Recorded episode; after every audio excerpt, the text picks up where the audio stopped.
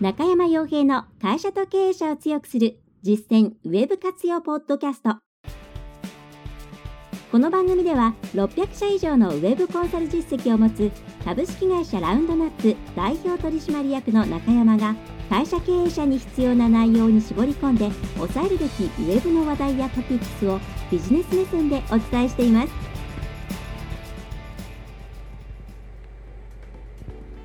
皆さんこんにちは。ラウンドナップコンサルティングの中山です。それでは本日も会社と経営者を強くする実践ウェブ活用ポッドキャストを始めていきたいと思いますのでぜひとも最後までお聞きいただければと思います。えさて今回ですねちょっといつものマイクが壊れてしまいまして、まあ、挿すと Mac が落ちるという状況になってしまってまた別のですね P マイクの方を使って録音しておりますので少し聞きづらい部分ノイズが多い部分があるかもしれませんがインラインとご容赦をいただければ幸いです、それでは早速ですね今回のテーマなんですけれども、まあ、ウェブというところから少し離れてはいるんですが、まあ、そもそもですねウェブも割とこういった、うん、方向性のえー、新しい事業とか、えー、それから方向性というものが多いと思うので、えー、それに、え関係するかなと思ってピックアップしてみました。え内容としてはですね起業家教育というところですね。どうもですね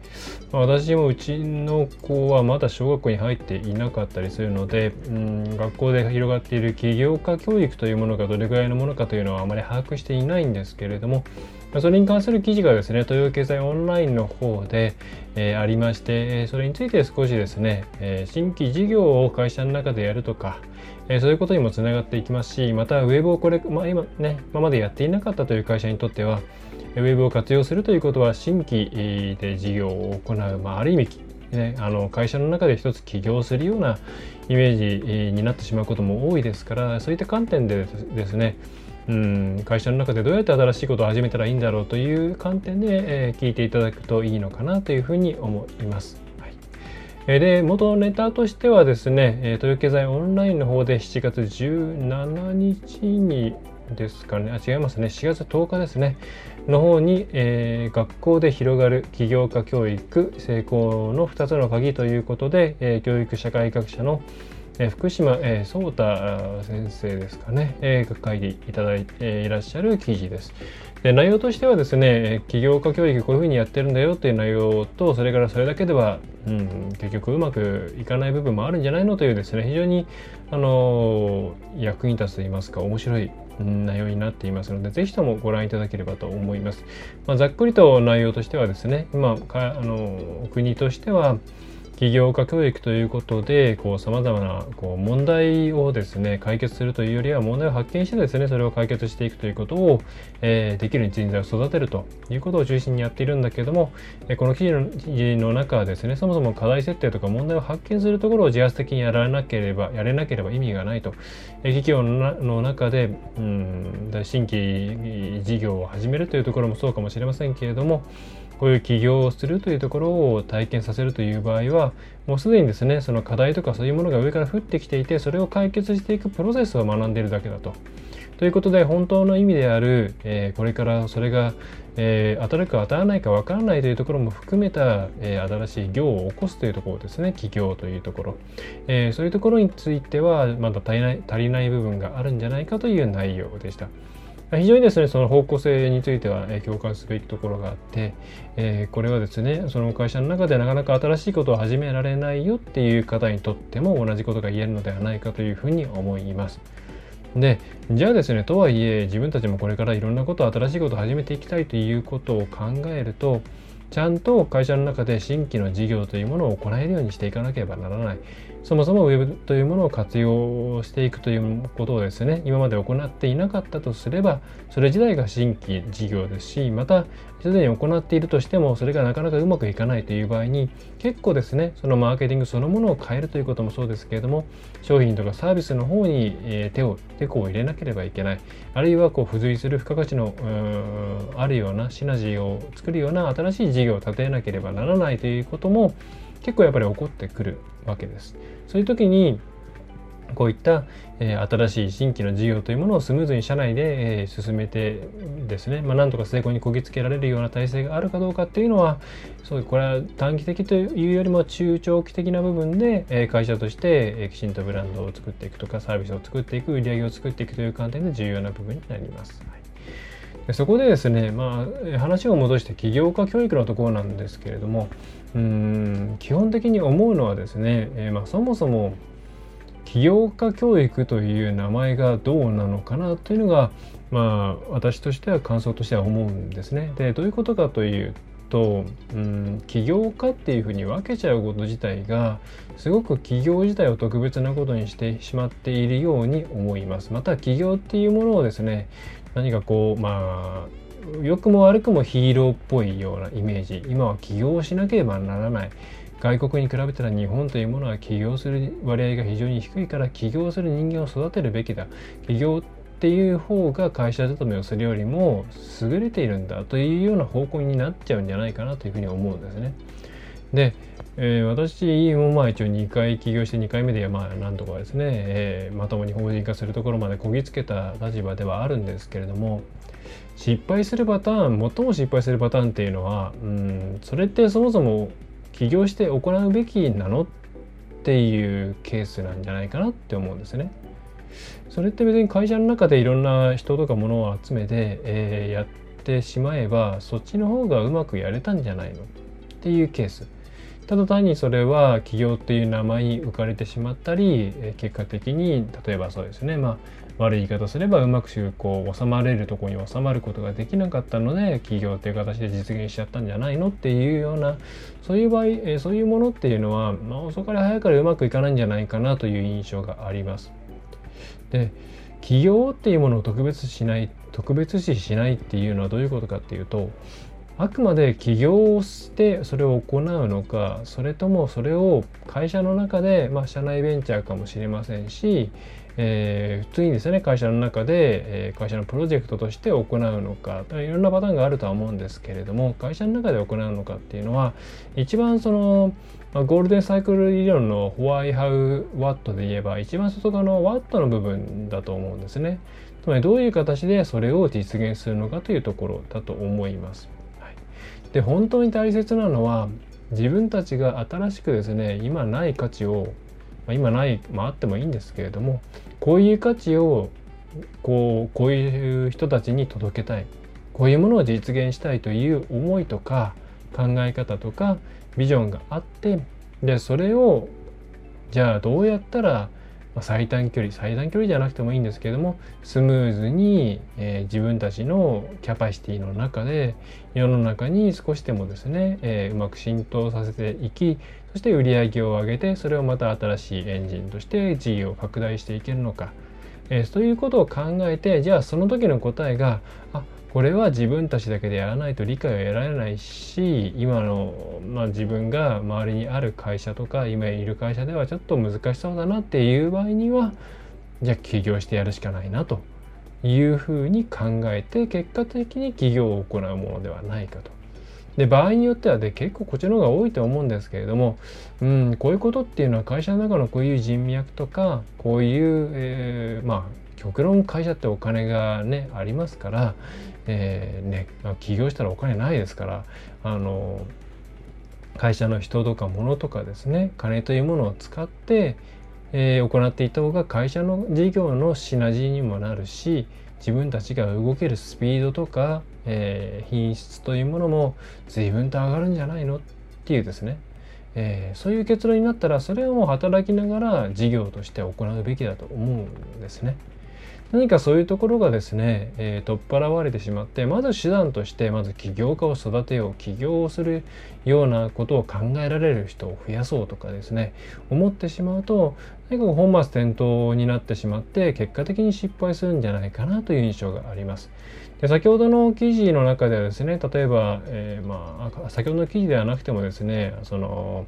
なんとなく起業したから失敗したんだとかですねビジョンがないから失敗したんだとかぼやっとしたですね、えー、コメントを書かれているようなことが他の記事でもあると思うんですけども根本的にはですね、えー、あくまで起業っていうのは本当に手段でしかないのでそれを特別視してしまったりそれによってすごく儲かるとかそれから普通に勤めているより偉いとか能力があるとかそういうふうな変な区別をしてしまっていることが一番良くないんじゃないかなというふうに思います。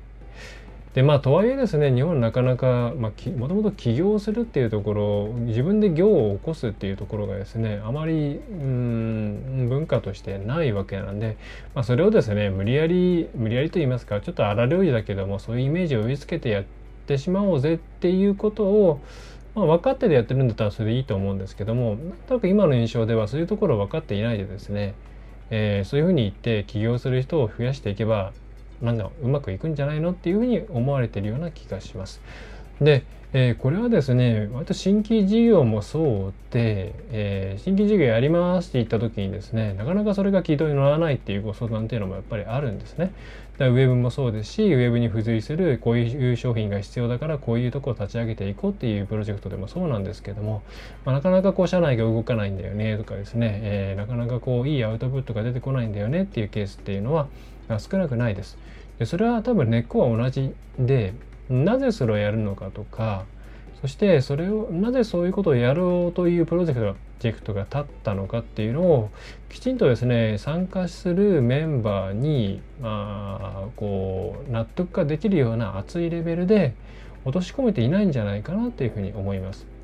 で、えー、ウェブなんかもそうで結構経営者の方がこれからウェブやんないとどうしようもないからウェブやるぞみたいな形でですね社内を鼓舞して始めてしまってでも社員はですねなんか今の現業の仕事もあるしなんでこんな新しい仕事やらなきゃいけないんだろうみたいなですねムードになってしまってうまく進まない。こっちがお願いしているタスクもなかなかやってもらえないっていうことがですね、えー、あります。でこれはどういうことかっていうとやっぱり最初になぜそれをやらなきゃいけないのかやらないとどうなるのかそしてなぜそれを経営者としてやりたいのかっていうところがきちんと、えー、伝わっていないんじゃないかなっていうふうに思います。またそもそも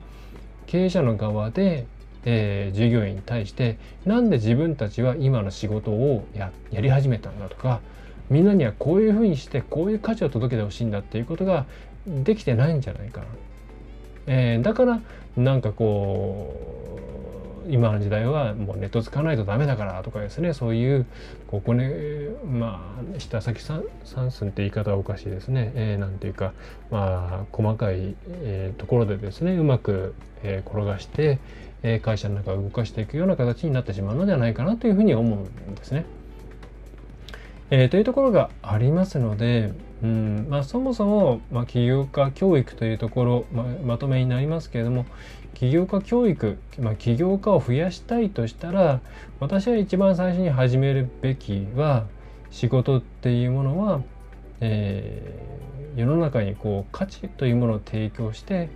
それによってたくさんの人が幸せになったり、まあ、喜んでくれたりするようなそういうことを、えーまあ、サポートするなり直接的に、えー、実現するためにあるんだよということをきちんとですね小学校でも、まあ、中学校でも伝えてでその上で既存の事業っていうもの、ね、街の中にあるさまざまな事業っていうものはこういう形で人々にこう、えー、価値を提供していてこういうふうに喜んでもらっているんだよと。そして会社っていうものは大きいものだけれどもその中で、えー、働いてる一人一人っていうのは決してなんかこう歯車っていうものではなくてこういう形でこの人たちの努力っていうのはねお客様に届いていってでそして価値につながっていくんだよと、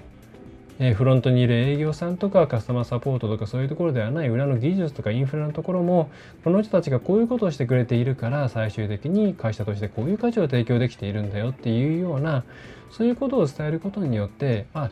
世界のさまざまなものっていうのはこうやってえー、いろんな口の役に立ってるんだなそしてその対価としてお金をもらえているんだなっていうことが伝わるんじゃないかなというふうに思います。まあ、そうするとですね自然とあ今は自分たちが受けているこのサービスとか、まあ、あるいはこのこれっていうのは誰がどういうふうに何をどうしているんだろうっていう発想になっていくんじゃないかなと。そうするとじゃあ自分もそういうことしてみたいなとかあじゃあこっちはこういうどういう仕組みになってるんだろうあこれって今までにないからこういう組み合わせにしたらいいんじゃないかとかそういうですね、えー、新しいものが生まれてくるそうしたらそれが起業家っていうものにつながっていったり会社の中での新規事業につながっていくんじゃないかなというふうに思うんですね。何かそういうところをうまくですね、えー、何か起業家を育てようっていう大冗談からいくのではなくて、えー、一番内側のホワイの部分からえー、きちんとですね教育していくでさらに言えばそのお金とかっていうものを変な悪いものと捉えるのではなくて、まあ、この今資本主義っていう世の中では価値っていうものはお金というものに換算されて、えー、分かりやすくなっていくんだよといったような、えー、ポジティブな方向で伝えられるようにしていた方がいいんじゃないかなというふうに思います。はいこれはやっぱりもう今すでにですね働いている方についても同じようなことが言えますので、うん、そういうところをうまくケアしていっていただくと新規事業もうまくいくように思います。えー、というところでですね今回割とほわっとした内容になってきたんですけれどもこれ結構ですね会社の中のうん新しいことを始めるとかそれからもう一段階上のことをやってみようとかそういうことを考える時には非常に重要な部分になってきますので、えー、組織え新しいことを始める組織というものをうまく作っていきたいという方にとっては、まあ、こういうところぜひ気をつけていただければいいなというふうに思います。でもちろんですねウェブの部分もそうで、えー、ウェブ始めるっていうのは実はものすごくストレスがかかるものですから、えー、そういったところはですねフォローしながらでいろんなですねこうサポートを受けながらの方が経営者の方々の負担というのも減りますので、まあ、そういう時にはですねうちみたいなところをですね導入の1年間だけ使ってもらうとかそういうことをしてもらうとスムーズになっていくというのが実際あります。はいえー、というところで今回の内容は以上になります。でお知らせとしてはですね、えー、今ラウンドナップコンサルティングのサービスがですねちょっと変わりました、まあ、値段が変わったりとか新しいサービスが増えたりしているので、えー、ラウンドナップコンサルティングで検索をしていただいて是非ともですねサイトを見に来ていただければと思います、まあ、大きなところとしてはですねいろいろな業務の改善とかですね仕組みの改善というものを行った関係で、えー、ウェブコンサルティングがですね10万円からですね5万円の半分に、まあ、ちょっとサービスでもですねオンラインの相談のみっていう形になってしまってレポートとか対面はオプションになってしまって、まあ、つけると10万円ぐらいになっちゃうんですけど、まあ、本当にチャットワークでのオンライン相談だけっていうことになれば、えー、5万円で、月々行えるようになりますので、なんか気軽にですね、使ってもらえるといいんじゃないかなというふうに思います。え、まあ、バイトを1人雇うような感じになって、え、その価格で、えまあ、専門家が雇えるということで、え、結構ですね、まあ、今までも10万円の段階でもかなり喜んでもらっているので、それをもっとたくさんの人に使ってもらいたいなというところがあります。であともう一つはですね結構今すでに制作会社さんとかが入っていたりとか広告代理店さんが入っていたり、まあ、あるいは他のコンサル会社さんが入っていたりするケースで相談があるのがですね来ているレポートとか提案がなんか良さそうなんだけれども自分たちには全然判断ができないというケースなんですね。でそれを裏で回してもらってですねこここういうツッコミした方がいいですよとかここはちょっとあの知識が古いですよとかそういうことをですね、まあ、今裏メニューとして今までやってきていたんですけれども、まあ、なかなかちょっとそういう数が多いということがあるので、えー、本格的にメニューにしました。つまり現状のですね、えー、皆さんの会社に、えーまあ、内部顧問として入るような形で記載していただいてももちろんいいですしその今のやり取りの間に入ってですね、まあ、あるいはこう黒子となって入って、えー、これどうなのとかここって本当にそうなのとかそういうところをですねこちらでチェックしてやり取りをしていくようなそういうサービス、ね、レポートえ提案レポートえチェックサービスですかね。というものを始めました。これも大体ですねえ標準的なサイズのものであれば3万から5万円ぐらいで1ヶ月面倒を見させていただくことができます。これ結構喜ばれているのでえ現状のちょっと、え制作会社さんとかとはうまくやってはいるんだけれどもなちょっとなんかなっていうところのの方はですねえー、申し込んでいただくといいんじゃないかなというふうに思います。はい。えー、サービス周りあと微妙に変わっていたりキャッチコピーとかですね新しいものに変えたりしているのでぜひですねあのモバイルでも見やすくまたしましたので見に来てください、えー、あとはですね7月の再来週ぐらいですかね、えー、埼玉県の方であ違う埼玉のですね大宮駅の近くで、えー、CSS ナイト in 埼玉に登壇いたします。で今、えー、スライドを作って、えー、見てもらってるね高野さんにチェックしてもらってる最中ですけれども、えー、面白い戦略を立てるというところの第一歩の内容になってきますので是非ですね、えー、まだちょっと空いているはずなんで、えー、Facebook の方かなあとは CSS のイドインサイトはボリューム3で検索をしていただければと思いますので、えお越しいただいてよろしければですね名刺交換なんかさせてもらえればと思います。はいえー、それではですね、最後までお聴きいただきましてありがとうございました。ラウンドナップコンサルティングの中山がお送りいたしました。今回の内容はいかがでしたでしょうか？ぜひご質問やご感想をラウンドナップコンサルティングのポッドキャスト質問フォームからお寄せください。お待ちしております。また、ホームページにてたくさんの情報を配信していますので、ぜひブログ、メールマガジン、郵送ニュースレターや各種資料 PDF もご覧ください。この世からウェブを活用できない会社をゼロにするを理念とする株式会社ラウンドナップがお送りいたしました。